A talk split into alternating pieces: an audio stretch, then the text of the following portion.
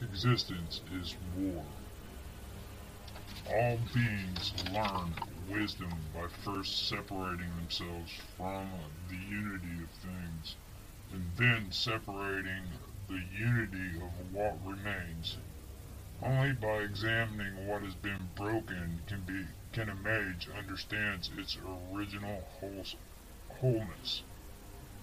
If she remained in original bliss, the unity of all things would be felt in much the same way. Prac practically speaking, an arrow should be able to use any fighting method as an allegorical solution to a non-violent problem, and any peaceful technique to war, no, win a war any peaceful technique to win a war. Enlightenment is honor. Mages know that everything has esoteric meaning, so meaning alone cannot be a sign of wisdom. True enlightenment is the ability to create meaning as well as reflect it. Oaths are how an arrow connects to the wider world turning its lessons into unbreakable bonds of honor. An oath rewrites a mage's identity into something larger than herself. When she promises to protect a companion, she shares the meaning of her vow with her charge and her enemies alike. Oaths should never be broken, but they shouldn't be too narrow either, lest a warrior place her judgment in formal words rather than in dynamic thoughts. Adaptability is strength. An arrow should never rely on magic alone or pure power of any kind.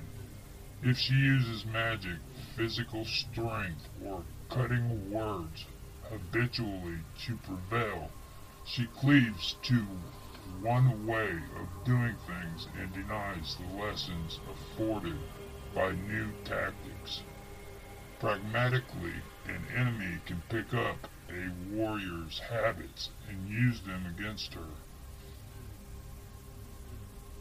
Sympathetic magic is the proof of many material spells. Unless she sheds thoughtless habits, a mage will make herself vulnerable. While it's easiest to see the problem inherent in relying on magic or one kind of magic too much, the order also the order also charges members with examining their mundane lives.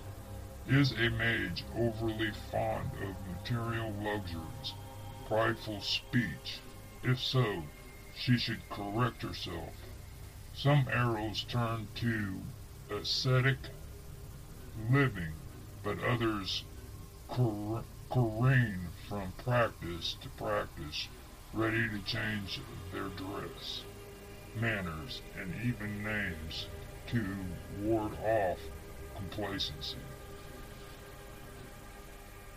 The supernal is the self.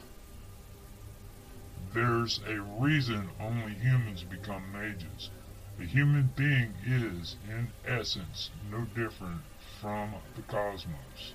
The body, mind, and soul form a microcosm of a larger reality. Physical dis discipline is more than a matter of muscle and bone. It's a way to explore occult reality which lies embedded in the flesh just Atlantean wisdom can be found in the fallen world. The mind's hidden depths and brilliant heights recall the service it, no, re recalls the supernal world. Service is mastery. Over the ages, the ad adamantine arrow learned that the that the inobvious ruler is rarely the true master of an occult hierarchy. Similarly, similarly, sleeping governments rely on a web of hidden actors. It's obvious then that power comes from action, not passive contemplation or meaningless structure.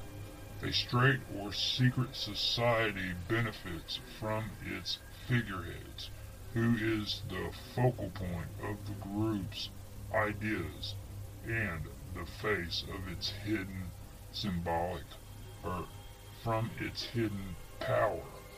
An arrow should never seek power for herself because she would only be promoted to an ineffectual symbolic post.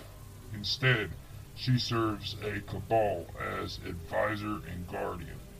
The ruler represents an ideal that the mage should strive to obey, even if the actual person doesn't always live up to it.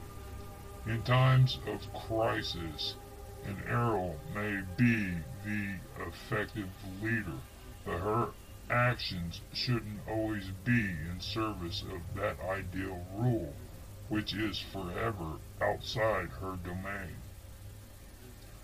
The adamantine arrow values efficiency, so it's, it int- integrates its rites into the principal aspects of training and exercising the warrior's art. An arrow is rarely without an oath to some person, cavalier, ideal, or an apprentice. Apprentice's first oath is to his teacher. He's expected to obey any order, no matter how ludicrous or dangerous.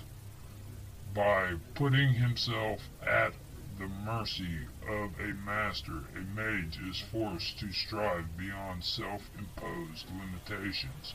After that, an arrow finds finds his his place in in awakened society by vowing to to serve a person, organization, or cause.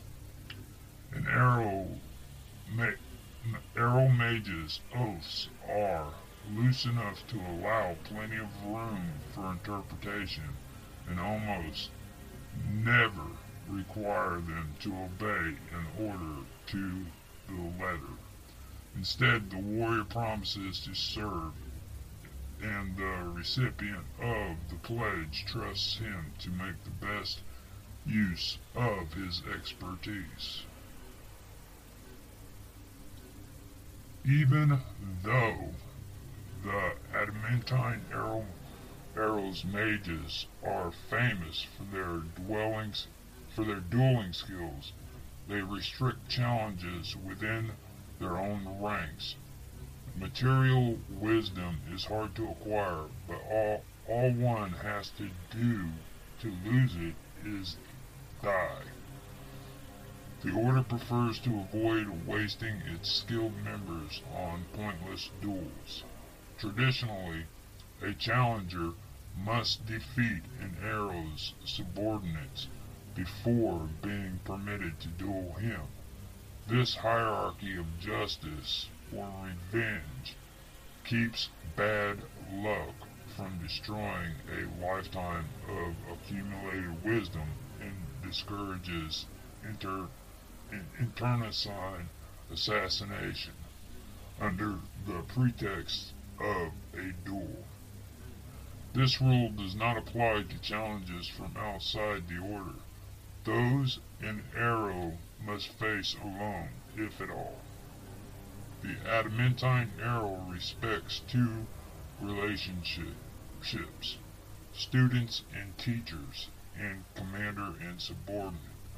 Within arrow cabals, these associations are normally one of the same, but outside of them the latter is determined by the nature of the arrow's oath, whether he's liege or vassal. Teachers and students do not have official names, go on by the vernacular of mages' common language.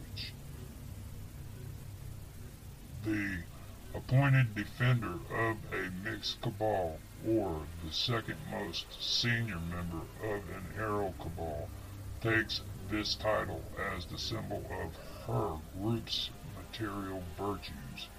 A banner warden considers it her pre- pre- pre- prerogative prerogative to represent the cabal in any magical duel and to organize the group's defenses.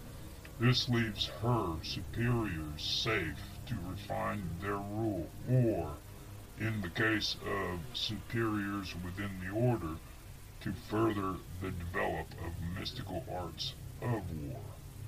War leaders and chiefs, ta- ta- tactici- tacticians, are given the title of Adamant Sage. In these fallen days, the title is rare, since modern mages rarely fight in large groups. Adamant Sage is more of ten the unofficial leader of a concilium or large cabal. Her title is technically that of a military advisor, her guidance is the de facto rule of law.